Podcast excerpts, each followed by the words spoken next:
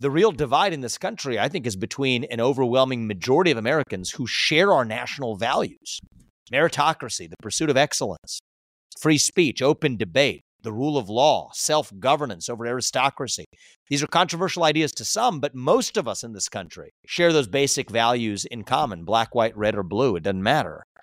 And then there's this fringe minority that I do think happens to have the Democratic Party in a chokehold, but in terms of people in this country, it's a fringe minority that rejects the founding ideals of our country, that believe that your genetics determine what you can achieve in life. Are you looking for freedom? Freedom from the daily grind and hustle? Or just finding a way to live the life you always wanted? Then join us on the Investing for Freedom podcast. Our host, Mike Ayala, will help you discover new ways to find freedom with tips, insights, and interviews. You'll learn the exact systems he's used to travel the world and live his best life. True success and happiness are all about freedom. And here's your roadmap on how to find freedom on your own terms. Welcome to the Investing for Freedom podcast. Here's your host, Mike Ayala. Welcome to another episode, an amazing episode of the King's Table podcast. Today we have a special guest, Vivek Ramaswamy, with us, 2024 presidential candidate. I'm here, Ashish Nathu. I'm joined with my friends, Mike Ayala, Mooch, and Maddie A. We were blessed to have about 30 to 45 minutes with Vivek Ramaswamy, and we asked some really great questions. So I hope you enjoy this episode, and we're not going to waste any more of your time. Here it is Vivek Ramaswamy's interview with the King's Table. Welcome to the King's Table podcast, everybody. I am honored to have Vivek Ramaswamy with us, candidate for President of the United States. Welcome to the podcast, Vivek. It's good to be on, man. How are you? I'm really good, man. Thank you so much for being here. I want to just get right into asking you questions. We really want to value your time. As we start, kind of just giving you a few minutes to explain who is Vivek Ramaswamy and why does he want to run for President of the United States? So I'm uh, entrepreneur at heart, uh, but I've, I'm somebody who has had a lot of pursuits in my life. My uh, parents came to this country 40 years ago with no money. In a single generation, I've gone on to found, thankfully, multiple successful companies and did it while marrying my wife, Apoorva. She's a surgeon here at Ohio State. She's a throat surgeon, raising our two sons who are three years old and one year old, and uh, travel on the campaign trail with us quite a bit, which has been uh, fun, interesting journey. I uh, started my first business. It was a biotech company that I built. It's a multi billion dollar business today that I led as CEO for seven years, and five of the medicines I worked on are FDA approved today. I started another business called Strive that competes with the likes of BlackRock and State Street and Vanguard by offering index funds, but with a different approach to voting and to shareholder engagement, telling companies something radical focus on your products and services for profit rather than on other unrelated social agendas. And that's been, you know, thankfully a success and crossing over a billion in assets under management within a year or so of its first uh, fund launching. I've started a number of other businesses too. Another one's in called Chapter in the Medicare Advantage space and range of other businesses. But that that was my life, driving change through the private sector. I ended up stepping down from my job as a biotech CEO, though, to offer a pointed criticism of the politicization of business. And I wrote what ended up being three books on the back of that. Woke Inc. was the first, and then two more that came after Nation of Victims and then Capitalist Punishment. But I realized that I was only going to drive so much change through writing books, even through starting businesses. I think the bigger vacuum in our country was this deeper hunger for purpose and meaning, especially in, in our generation, if I may say it. I saw a lot of other politicians and Republican candidates criticizing the poison that fills that void, but without filling that void with a vision of our own. And, you know, through a long journey that led Apoorva and to decide that the right way to revive this country was for a different generation, a new generation of leadership to actually lead us to a positive vision of what it means to be an American. And that's what this whole campaign has been all about.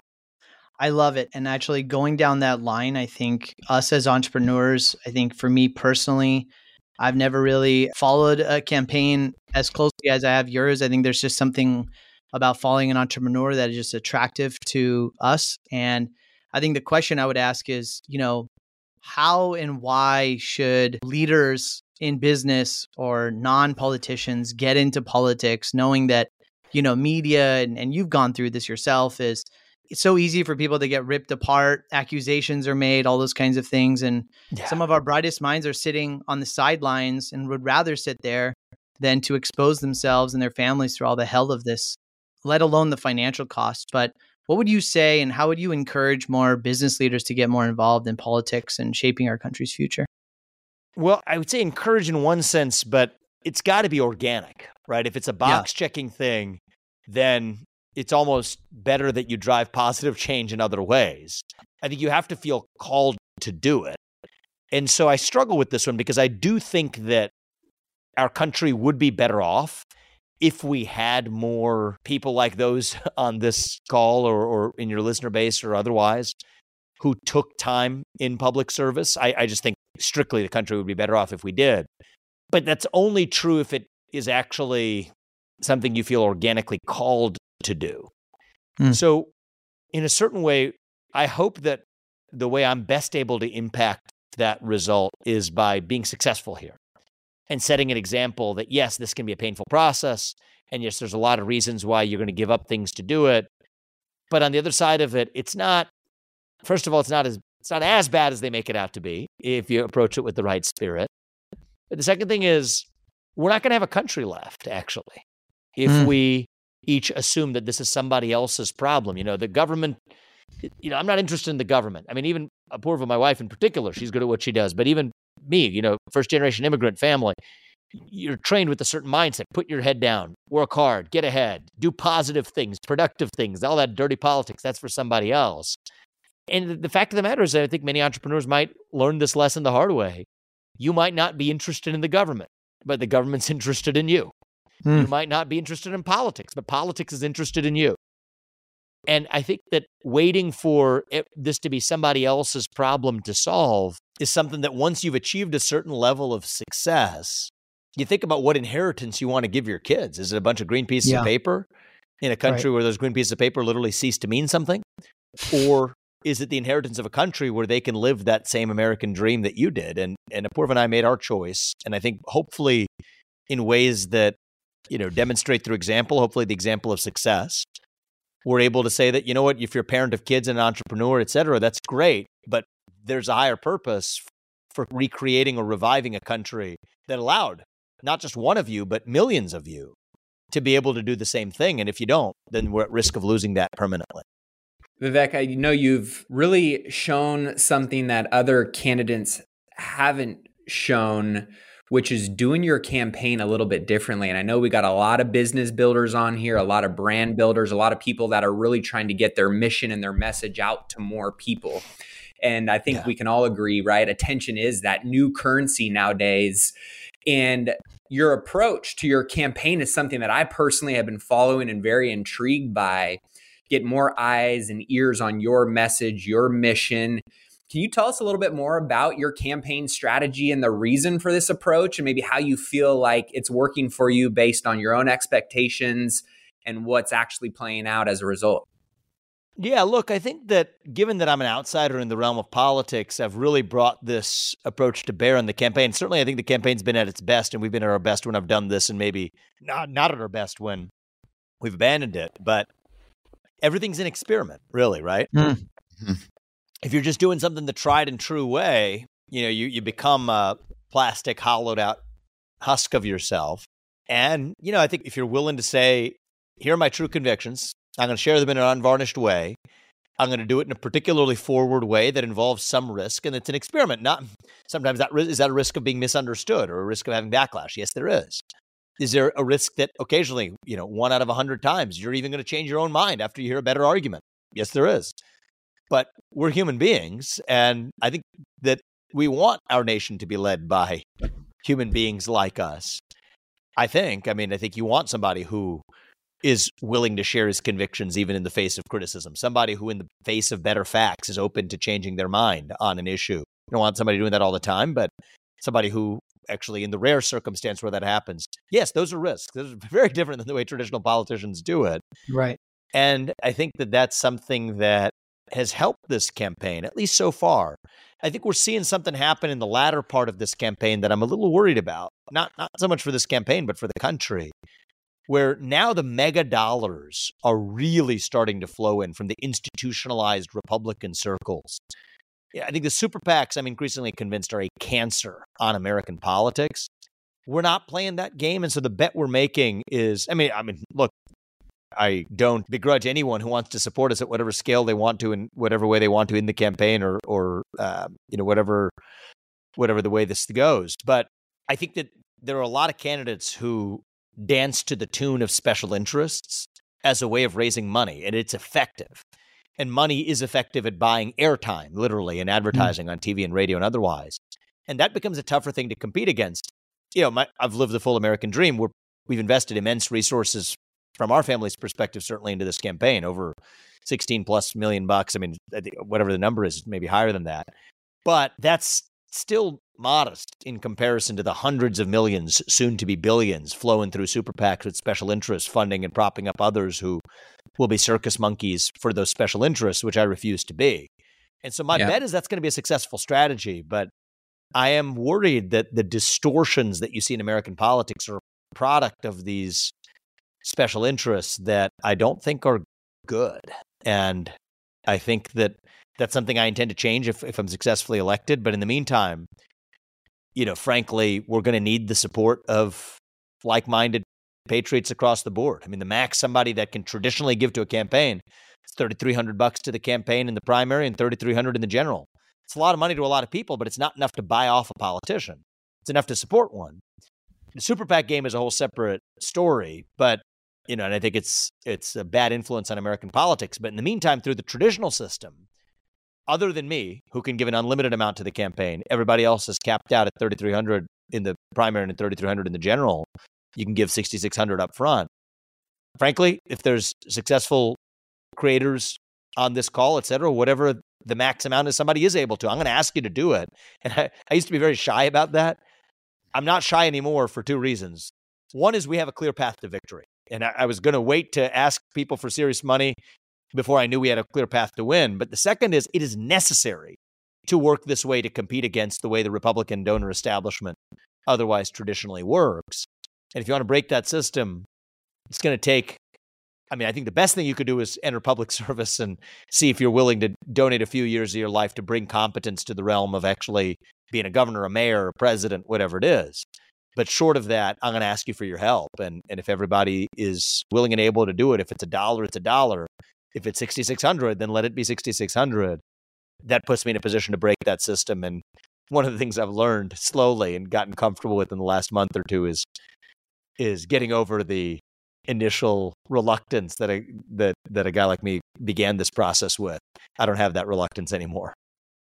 Love it. Fighting for the future of the U.S. You can't be afraid exactly. to ask if you're really fighting We're for the do future of the U.S.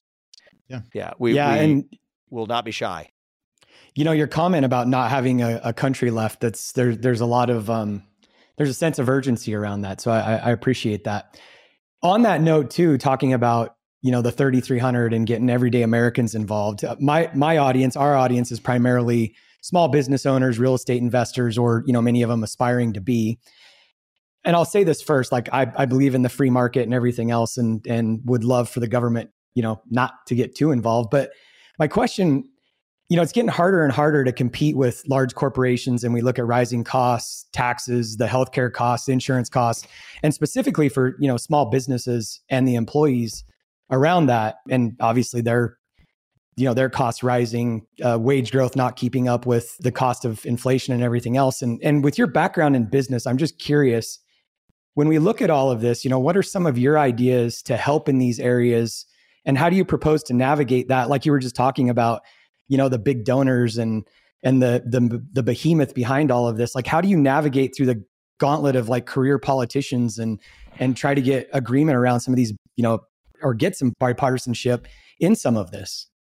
So my view is i don't even view this through partisan lenses not really. I don't think the real divide in this country is between black and white as the media would teach you to believe but i don't even think it's between democrats and republicans. Mm.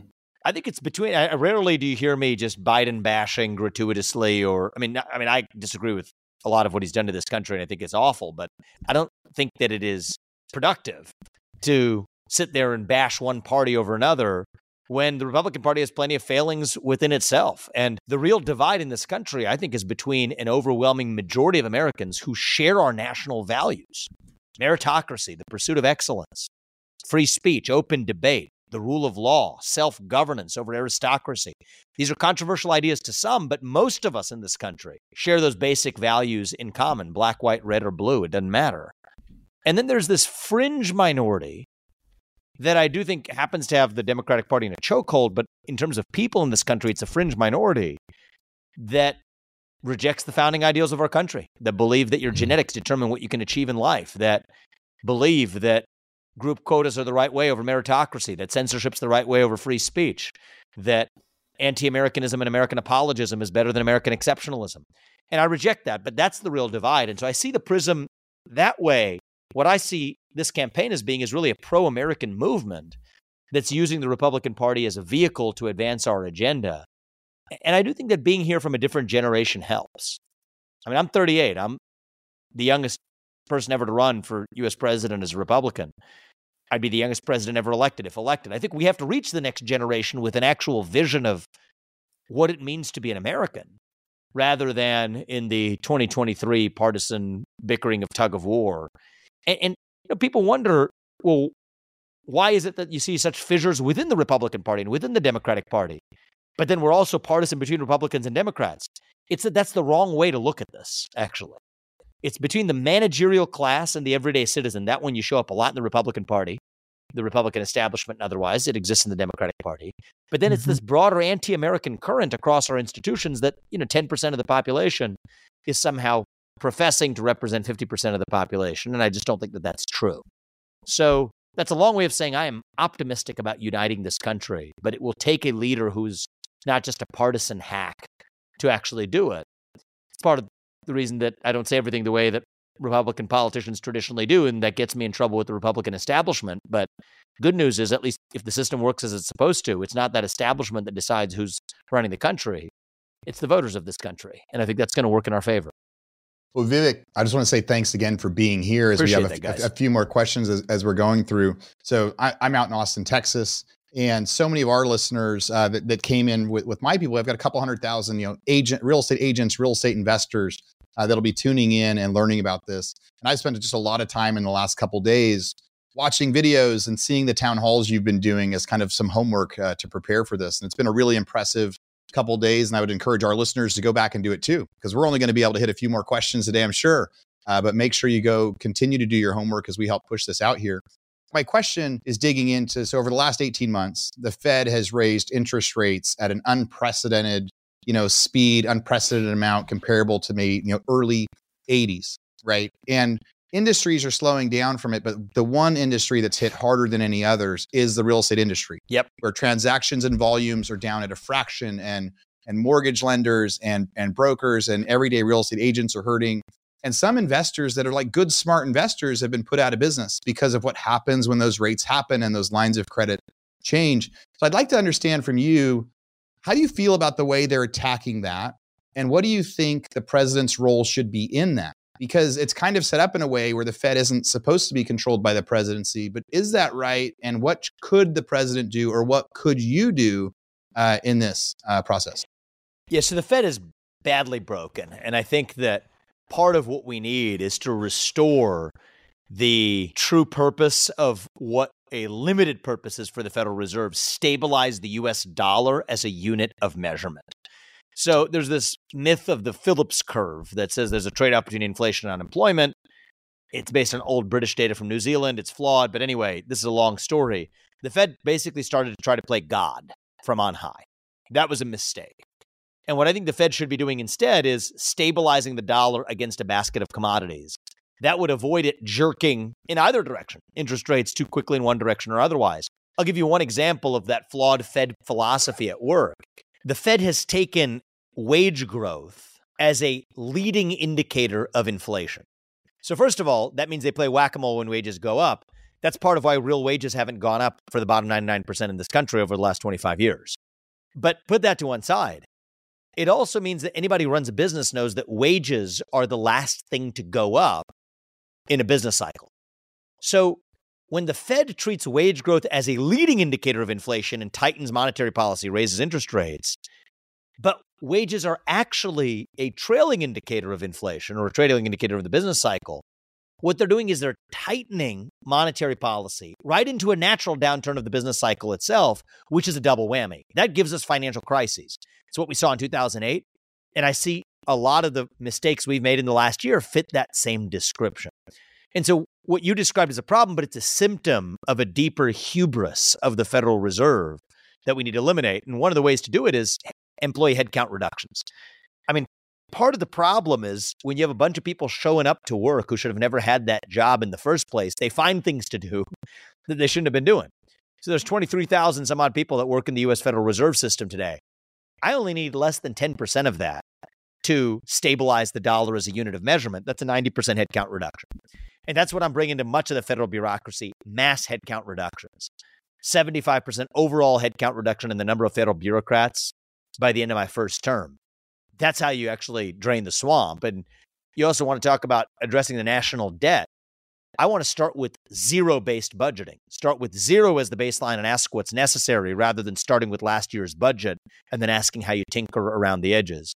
And so, in so many ways, I do think it's time to have a CEO in the White House. Yeah. But that means, by definition, it's not going to be somebody that has traditional political experience. And I personally think that's a good thing. I think most Americans do too. But I'm the only candidate in this race that has that to offer. And that's why I'm asking for everybody who, especially is from like minded background, to help support us get there. You know, Vivek, I think what one of the things I love about your campaign and, and your communication process is you really are clear about what a president can and cannot do. And a lot of these career politicians, you know, it's very easy to be rhetorical when no one is fact checking you. When an average voter is electing someone you can get caught up in all this rhetoric language and not really know what the president can and cannot do. So I'd love to give you an opportunity to maybe communicate. And you do a really artful job of doing this in all of your content online. So I don't want, you know, we don't have to go there. But yeah. like, what can a president do very specifically and what can a president not do and kind of set the record straight for the average listener? Yeah, and this is a good question to to maybe get, wrap or get close to wrapping on actually, because this is getting into the meat and potatoes of why the presidency is important. Mm-hmm. So the president runs the executive branch of government. The president can't make laws on his own. I, I, I favor a 12% flat tax across the board. Ordinary mm. income, capital gain, estate tax, corporate, doesn't matter. Across the board, 12% flat tax. I can't do that without Congress. However, what I can do as the US president is shut down the bureaucracy in the executive branch that's making a lot of the unconstitutional regulations that never passed Congress. And most of the regulations affecting businesses, both large and small, come from the executive branch that Congress never passed in the first place. So that much I can do. Opening up drilling, fracking, using coal, using nuclear energy, that much I can do.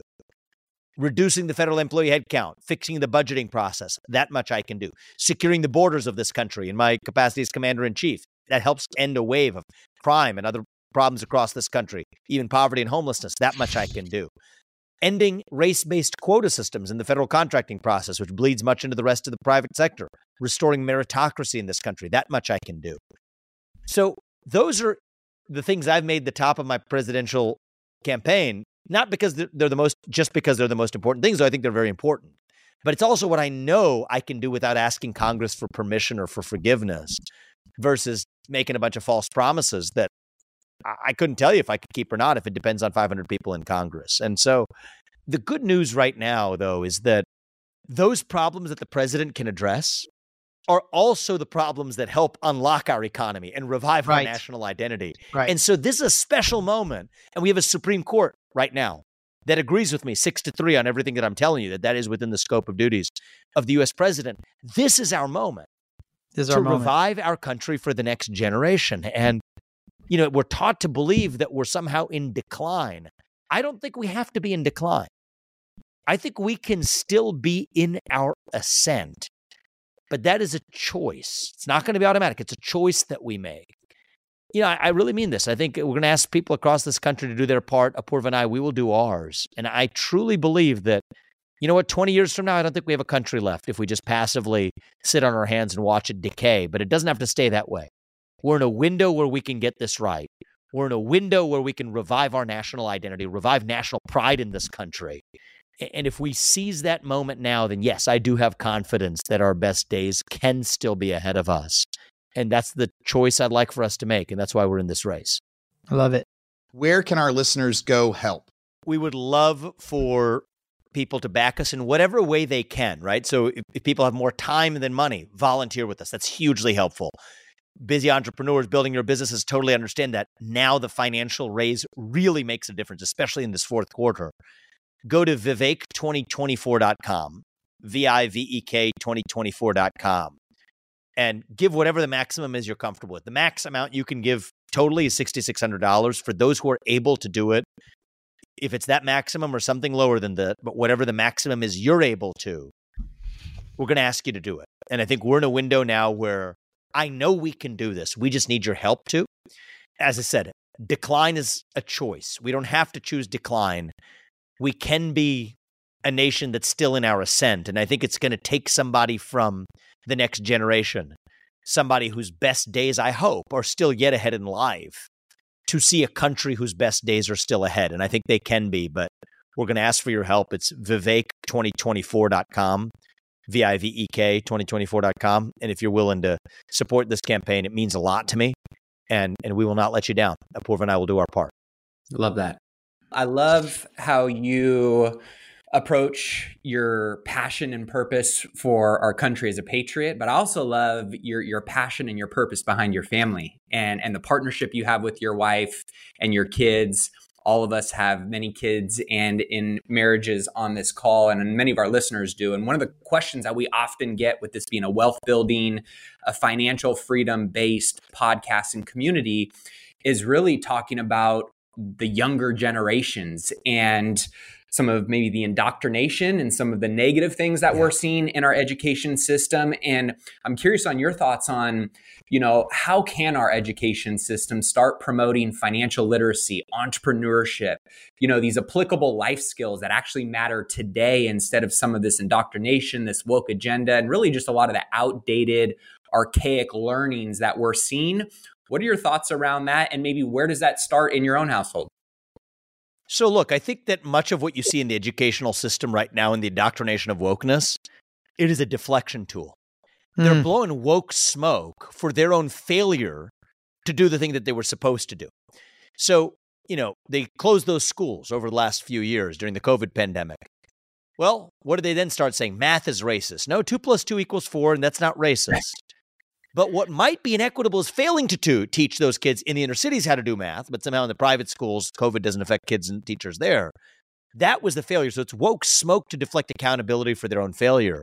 And so one of the ways we dilute the woke agenda to irrelevance is going back to focusing on achievement in the school math, writing, reading, basic proficiency, civic education. I think every high school senior who graduates from high school should be able to pass the same civics test that every immigrant has to pass in order to become a voting citizen. That shouldn't be controversial. It was controversial when I said it, but it, an inspiring fact to me was just last week a 10 year old girl in Iowa came up to me afterwards, after uh, the, the start of a speech. I called her on stage for the end of it. She showed me she had printed out all 100 questions of that civics test. A passing score is 60%. She scored 100. She's 10 years old in Iowa. I love it. Right. So, That's so great. we have the, the spirit and the capabilities in this country, but we need to cultivate that. So, how do we do it in our own household? Well, look, I think that part of the reason that we have this victimhood culture spreading across the United States isn't that we've encountered so much hardship in the last 25 years. It's almost that we haven't encountered enough, right? And I think mm. that we mm. live in a moment where we teach our kids that hardship is the same thing as victimhood. No, hardship is something that happens to you, victimhood is a choice. And if you view victimhood as a choice, then it says, okay, well, what's that other choice? Hardship can somehow teach us who we really are. And so that's how we try to raise our two sons. They're young. The older one's three and a half, though he's not too young for, for beginning to teach this way. And I'll say this, maybe in closing, is here's the standard I want you all to hold me to. Okay, if you're if you're going to donate to this campaign as I've asked you to do and support us, here's the standard I want you to hold me to in return. I want you to hold me to the standard of something that we haven't had in a president in a long time. I believe we haven't, at least for me. I want to be able to look my two sons in the eye and tell them that I want you to grow up and be like him.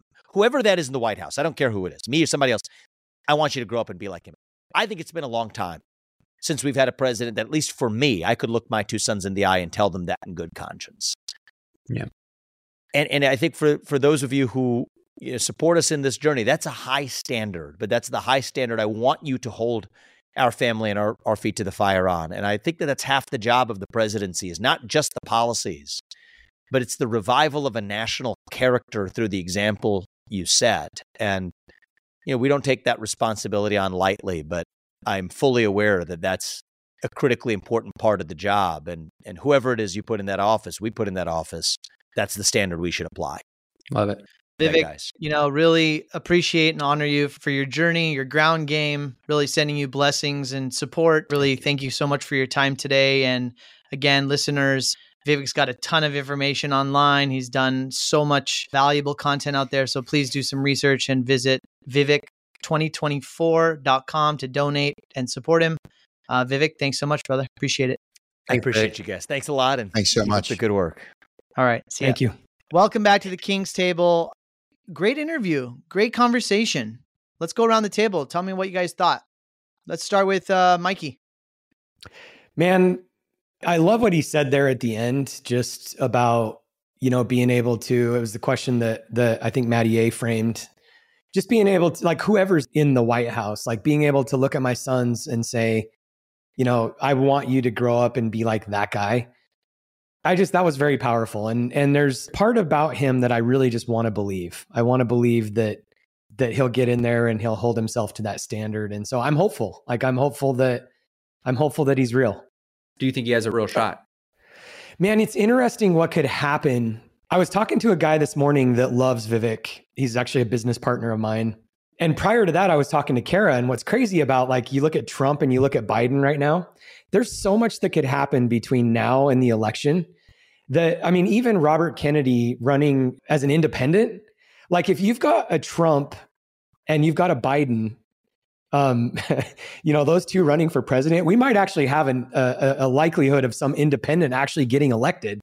And so, I, anyway, I say that mm. because there's so much that could happen between now and and the election time that maybe, maybe, um, you know, it kind of depends on who ends up it might not even be Biden, but Biden might not even be coherent at that point in time. So there's so much volatility in, Here's a long in what time. could happen. Yeah. So I don't, yeah. A year's yeah, a long I mean, time when you're 80. Is he running independent though? or is he running for the Republican nomination? Well, oh, Vivek, Vivek is running as Republican. I'm just saying, I brought up Robert Kennedy because, like, it might actually be the first time ever. If you have like a Trump and a Biden run, you might actually be able to get an independent elected. And so I'm just saying, I brought that up as kind mm. of like a benchmark against, the, you know, yeah. the madness that we could be up against 12 months from now. Who freaking knows? Yeah, I mean, I really like his. You know, I, I've watched so much on him, and I think he showed up today in a way that I see him, and I've seen him on a lot of other long form content podcasts. And he's just calmer. He's more collected. It's not so fiery. It's not so flashy. And I really feel like after you do that for so long, you kind of get to see some of his real character. And that's how I feel like he showed up today. And I hope that the listener can kind of see that. And, you know, maybe you can't quite hear it, but if you look at it and see his kind of calmness and his collected, I mean, he's he's he's coherent, he's young, he's sharp, he's got energy. He's um, you know, he's playing the ground game. And I feel like as president, just like being CEO of a company, you don't have to know everything. You don't know everything that's going on all the time. You hire really good quality people, you make good decisions. And I feel like uh, the world that we live in is incredibly complex. It's changing, and you just need someone with fresh legs. And whether he has experience or not, I'm not sure if that really matters anymore. I think if you surround yourself with good quality people, you can make it. So I admire him for even attempting and making it this far. So I kind of just admire that and yeah. how much work it's taking out of him. And uh, I, I see the purpose. I can't remember which of the guys asked that question, but I can just feel and see the purpose driven energy come out of him, which is what is sort of attracting me to him. I just don't see that in anyone else. do you say? You know, I really just started researching him a couple days ago. right? When when we talked about this, I know you guys have been talking about him and you guys have been mentioning it. And the idea of an independent having a chance um, is is it's hard, right? It's hard to say, well, what will really happen with this? I was fascinated when he said he was 38 years old, right? And then the concepts he was saying. And there was a moment in there, I'm gonna have to re-listen to it to see when it was, because there was a moment when I got chills. There was a moment when I was mm. like, like I was inspired and I was inspired. Yeah. And and he and, and he said, you know, now that we have a path, I'm going to ask for money uh, for people to help. And I also got discouraged when he was like, hey, but but you know, I am going to be fighting. You kind of see some of his discouragement where now he's fighting hundreds of millions of dollars of super PAC ads that are getting pushed out by other people. And you know, that fight and that battle that has to be done. My only regret or disappointment is we didn't have more time with him. And I felt like we didn't get to really give him any hardballs, right? We didn't yeah. really get to challenge him uh, with something else, with something that really could help distinguish it to at least like slow down some of the the negative talk. You know, one of the things that that he announced in one of the he was he was at a town town hall meeting, and the reason I'm going to share this is because I wish he would have been able to share it with us, and in case yeah. people don't reach out to the other ones you know, he was getting so much hate, and these people were saying, like, hey, you have no experience, you're just another politician. And, and that person says, we were fooled by Trump, and now we've got another one, and you have absolutely no experience. They're like, you wouldn't be qualified to be on the school board. They named like all these jobs that legally he couldn't take. Right. And they're like, so why should you be president? You know, and the crazy thing is when he's I admire that he's coming on all these podcasts. He's letting us ask whatever questions. Like we probably gave him some softballs. Uh, I think that we, you know, maybe we should have gone deeper into some like hard topics, but we gave him some softballs. But the fact that he was brave enough and willing to come on here and we could have asked him anything says something about him. So he came on and we're like, wow, we're here. So you know, going through all kind of those concepts and, and, and that idea, like he's willing to go to town halls and let people yell at him and ask him questions, and he's asking off the cuff. He says it's okay to change your mind. He's getting on podcasts like ours, and he's ready for whatever question. And we're holding the recording here, so we could have said something really difficult, and he would have had to answer it during that town hall. He's getting yelled at by these people, you know, and stuff, and it was just one after another after another, and half the crowd's booing. And he just said, "Look, I don't have any experience in government." But the guys that do, they owe these super PACs and they owe these donors and they owe, they are owned by someone else. Like they are owned by their biggest donors. Somebody is putting tens and hundreds of millions of dollars behind campaigns. And one of the biggest problems we see with everything is then someone gets elected and they send money to Ukraine. And you're like, well, is this because of this deal? Or is it like, what's really true? And, and in that one, he said, look, I'm my biggest donor. So like he is yeah. his biggest donor. He is the only one uh, that he has to answer to. And so where he lacks with with uh, governing experience, he wants to be able to make up for that by being able to say, "I'm not owned by anyone, though." So like like I'm gonna he's gonna make the decision that he thinks is best for the American people. To where Andy spent 15 million dollars of his own money on this thing, not to make money. He doesn't need it. Like politicians come in with nothing, and like Nancy Pelosi, and then she leaves being worth a gazillion dollars, right? He's not doing yeah. the plan that most politicians do. He's coming in worth a lot of money, and now he's going to be worth less to mm. become the president.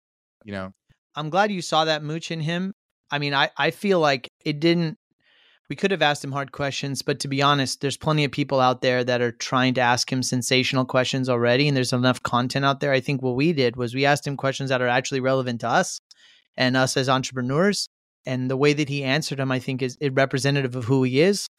I liked his real estate answer. Like I like yeah. I, that made sense to me. That was like he, he like he said like what can he do? He can fire 90% of the people that work at the Fed. Like yes. that was an action to take of how he disagrees with the system. And I was glad that he actually jumped onto that because I think most presidential candidates And also uh, the zero based budgeting, right? It's like, yeah. why is the government not run like a business? Why is it okay that the government can lose money, but a business can't survive it if it continues to lose money? So I think he's going to come in with that mindset and try to do as much as he can. And I think also sometimes in business, also, you need to be not afraid of breaking things. Like you need that guy that's going to at that at that right time to just be that wrecking ball. And I think that he had that time where somebody's got to come in and and break it to rebuild it because you can't chisel. You're gonna have to take a chainsaw. Dude, that's so, the part I got chills.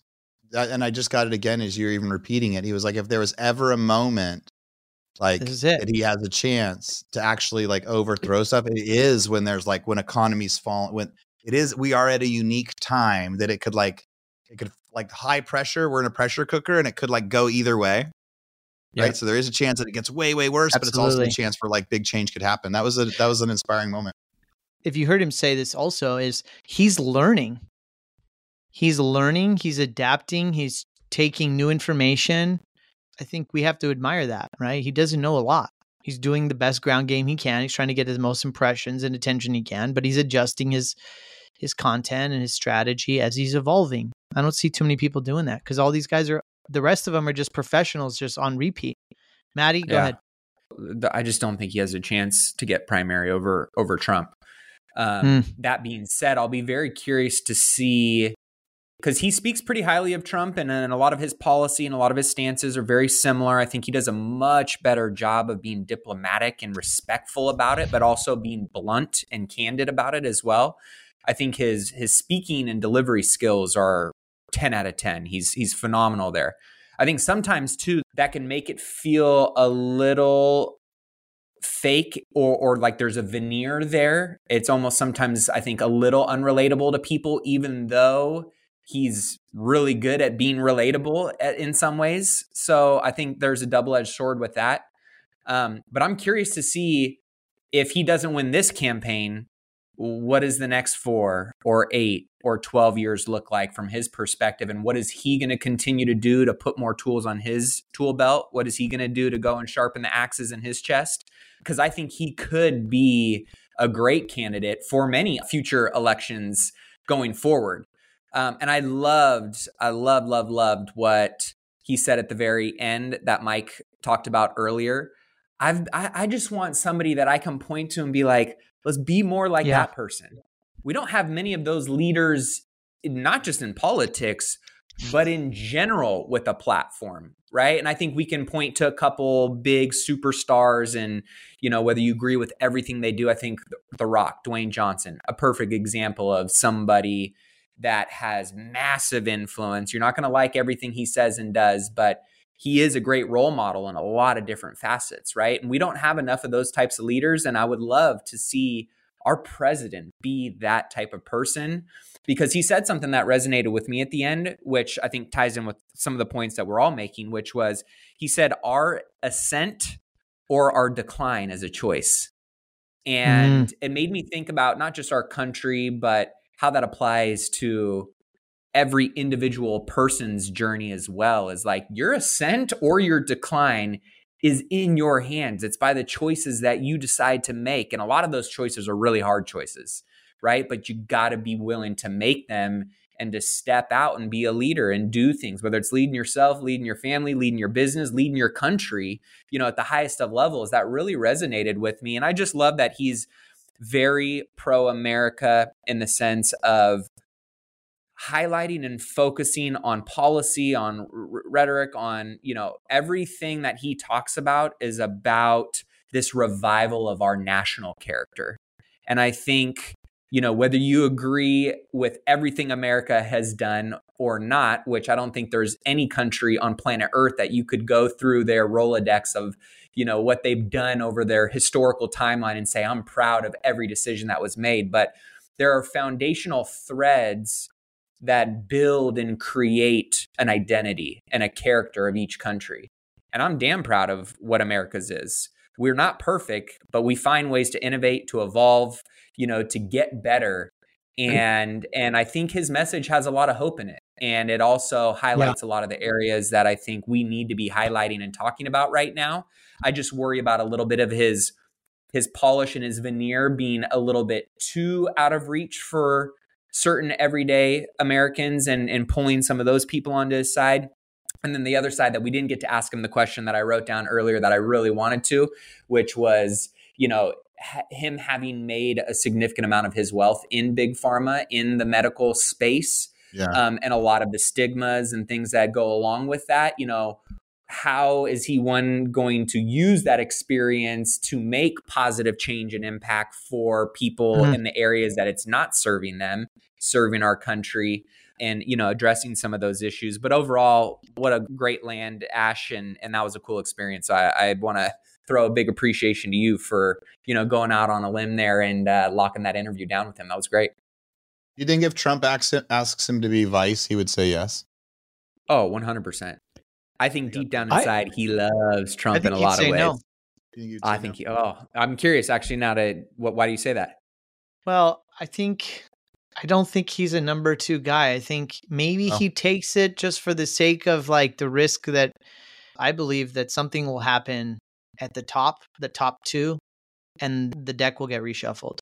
If it's not even Vivek, I just feel like, come on, man, we have to move on from this 80 plus president strategy. Like, we just, we're a different world. We're a different, you know, the way the world is is today. I, I feel like with technology, with with how fast everything moves, we just need a leader that's that's up to par that's that's caught up with where we're at i just don't feel like 80 plus is it i ask everyone in my family who's 80 plus grandmas grandpas whatever no. i said so could you run the hoa could you run your hoa could you run the city could you run a county a state let alone the country and i don't care i mean yeah there's there's sharp 80 year old guys but i just don't feel like our generation continues to want that I'm I'm maybe being ageist, but you just want some more fresh blood. That's all. That's my opinion. I like the 80 year old guys that are on the property tax uh, negotiation boards, though, because they're totally a fan of the people. you ask case in point, Mooch. Yeah. You reduce, you ask them. So we go in, the city says, no, we're not lowering your property tax bill. And the 80 year old guys are like, you know what?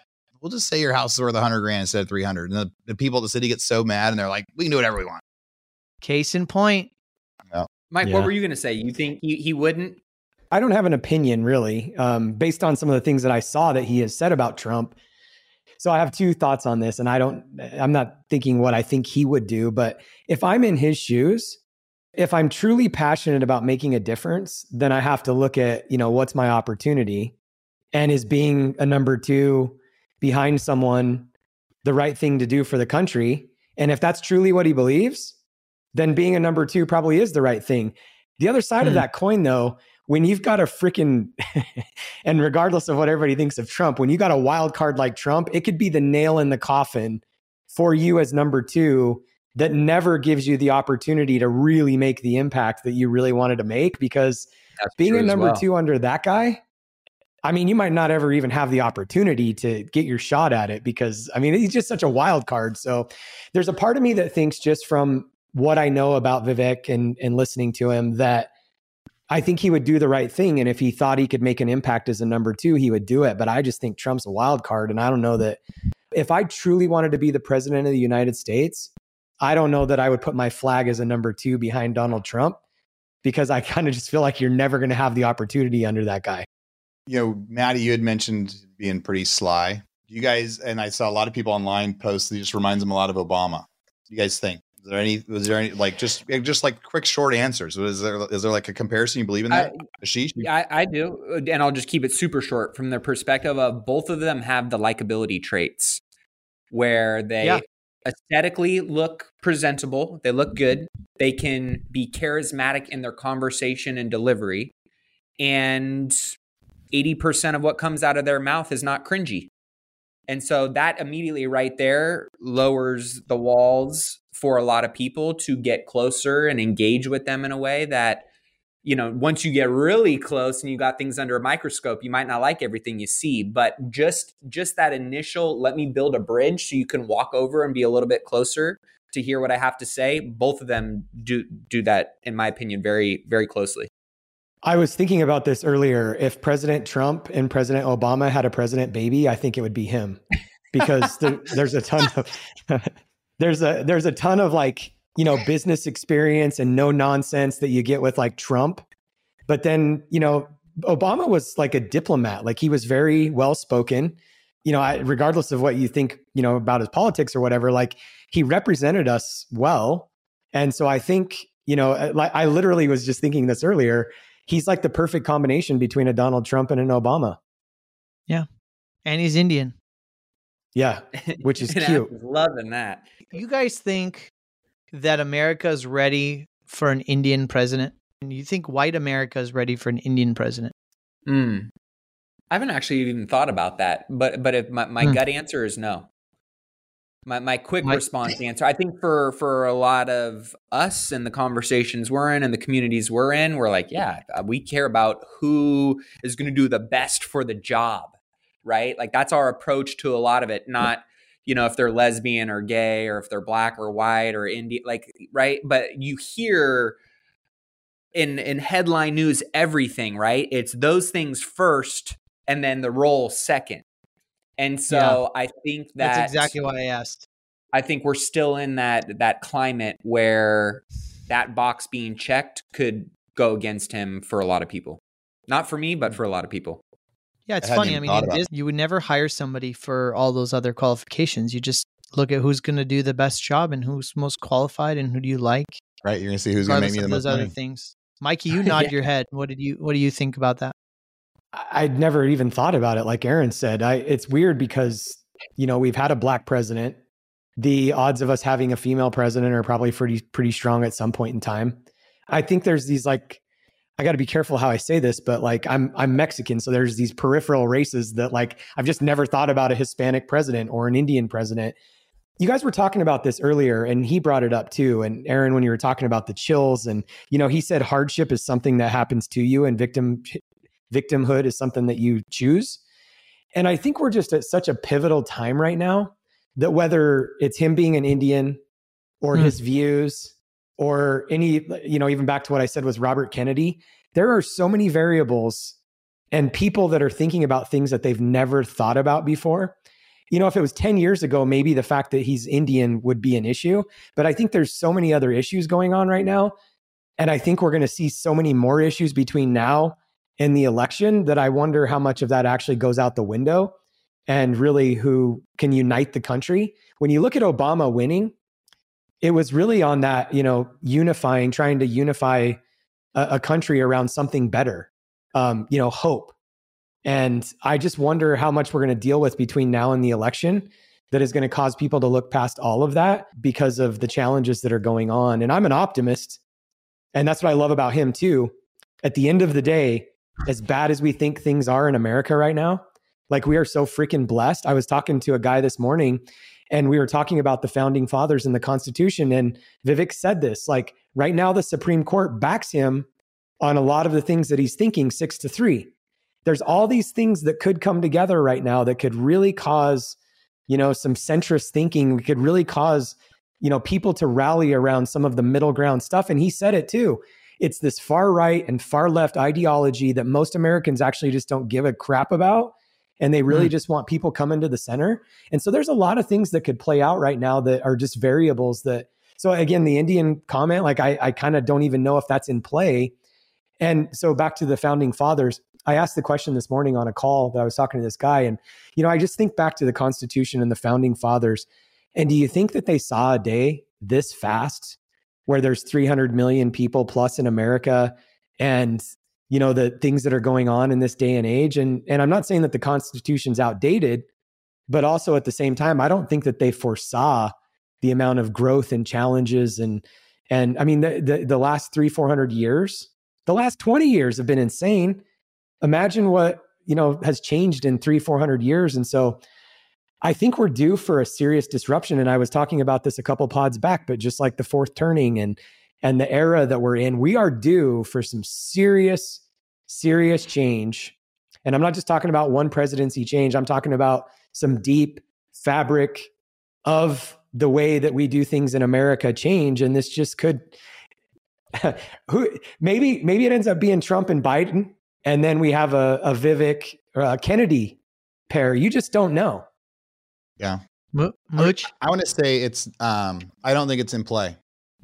I the it will Good. it'll affect a few people, but it's not going to be the deal breaker one way or another. It's Good. not going to be Good. the thing that pushes it. It's not in play for me. Not there's not a, not a thought. And so, but I, but I think I think you're right that like it'll impact some people, but I don't think it's going to be the tiebreaker. I think it's going to be on yeah. bigger issues than that that can get, try to get him to the table. I a little quick comment like in, around in this. I guess it's another just comparison to Obama and the way he is doing his campaign way unique, right? Like he is getting right now. You could I can just I'm sure today he's doing 12 hours of like media, and tomorrow he's doing 12 hours of media, and the next day he's doing 12 hours of media. He's going to go to people's schools and online and podcasts. Like he is out there pushing. He's pushing. You know, he is playing the ground game. That's what Obama did. Playing yeah. the ground game, and the the Obama, who the don't cancel me, was one of my least favorite presidents ever uh, out there. The he played the ground game different than anyone, and then he also did this really unique thing where when he was getting ready to announce the vice president, they said like, "Hey, if you want to figure out who my vice president is, go register your phone number on here." And then everybody registered their phone number, and then on election days, they're texting everybody saying, "Today's the day to vote." Like, go out. Do you need a ride? We'll come get you. Text us back. Like, they played it totally different. That was the thing that pushed it at the end. So I do think that his unique style, if they're also like combining it with some of the CEO mindset of like lead capture and follow up marketing and how they're going to you know, if they if he's really attacking this like a CEO campaign, he could have an opportunity too to to do something, you know, different like what happened then. So I can't I I mean I cannot believe how many, you know, that he's willing to come on here and let us ask him whatever he wants without screening any questions. Baffling. That was yeah. cool. I mean, that that just shows cool. how I think authentic his campaign is, right? Is totally. there was no pre I've had interviews with guests on the podcast that are nowhere close to his status that are like, oh, you can't ask this and you can't say this yeah. and you can't do this, right? And he just he popped on. He didn't have any. Yeah, just to give. But it was like he knew that, us that when was, he popped in. It wasn't like an respect. intro, anything. He's like, oh, okay, oh, let's just to give the listeners, like the listeners, we we've been in contact with his team for like 30 days or so, asking for this podcast they didn't prep him. We had to submit what we wanted to talk about or like our podcast and our profiles and all that. I don't even think yeah. that made it to him. My gut tells me as he was coming on, he was probably looking he's, at the email. Like, who, who, are these like, dudes? who are these dudes? And he one, just one came of them, on. One of I, them's Indian. It's okay. Yeah, exactly. yeah, well, you know. our our token Indian guy got us in the door, baby. Well, I, am glad. I'm glad we talked about the cultural thing. I, I, also, I mean, in my in my life, in my circles, I also think our country has moved past that. But you yeah. know, there's there's maybe part of the country that hasn't, and I wouldn't necessarily compare him to like him and Trump. Ver- like, is is the option him or Trump yet? I think it's just like, what are we ready for as a country? And can we make the choice that's good for us when we know we need to make a better choice? I think that's kind of what's Ashish, we, we do know you've definitely played your cards here. One of the things I do would criticize him on, or maybe I'm concerned about, is his international policy, his yeah. his China policy. His you know, I don't know too much about his policy on Israel and all that, but like he's so anti-China and the rhetorical language in which he uses his communication about China, I think is just it's just hopefully it's just trying to get votes and trying to get that favor but I don't think, in my experience, in my business, yeah, he's done business in China too, but I just don't think it's realistic to just have a perspective of us versus China.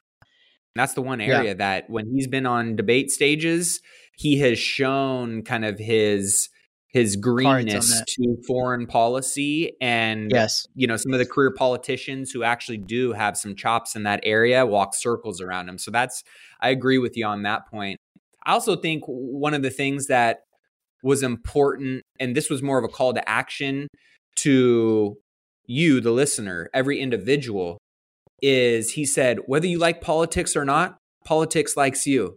Whether you like financial freedom or not, it like right like it just made me think of like the things that matter, whether you care about them or not, are going to make an impact in your life. So you you should care, right? Like you should lean in, you should educate yourself, you should have some of these conversations, you should be critically thinking around these things, whether it's in politics, whether it's in business, it's your family, like whatever it is. I think that was a really important point that stuck out to me. I was like, there's too many people that are like, uh, I can't make a difference. I don't care about that.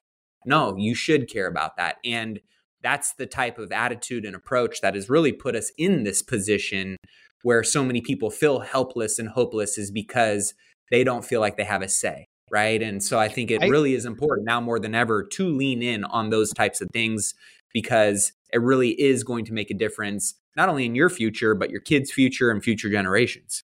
People are afraid of talking about politics anymore right? Because it's so controversial. You don't want to talk about politics with your best friend because you don't want to get in a fight. So I think what I like about him too is he's taking the temperature down, even at on this podcast, right? Like trying to have difficult conversations about things. We're trying to set the example of how can we have conversations with people you disagree with.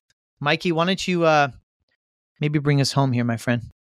I like what, um, in fact, when we were positioning whether it was Ash or Matty to ask the last question, I threw it in the chat. Like, you know, uh, I wanted to hear his take on being all over the world right now China, Russia, Israel versus focusing on us.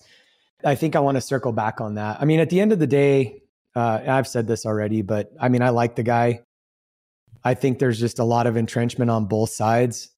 I'm not predicting it, but honestly, if we came down to a to a Trump Biden, I think we could maybe have an independent hmm. party run here, and that could get really interesting. So, I, Matty, what you were just talking about too, like I, I, I'm hoping, I'm very hopeful in what you just said that people realize. I think with everything that we've been through, the last four, five, six years, like I'm really hoping that people will understand that, you know, we do have a voice, we do have a say. And like you said, things are going to impact you whether you want to believe it or not. And so the reality is you can bury your head in the sand or we can get out there and do something about it. And, you know, I think the extreme right, the extreme left, like I said, they're really loud. But there's a lot of people in the middle ground. I think it's a, a majority of Americans that are not red, they're not blue, they're not Democrat, they're not Republican.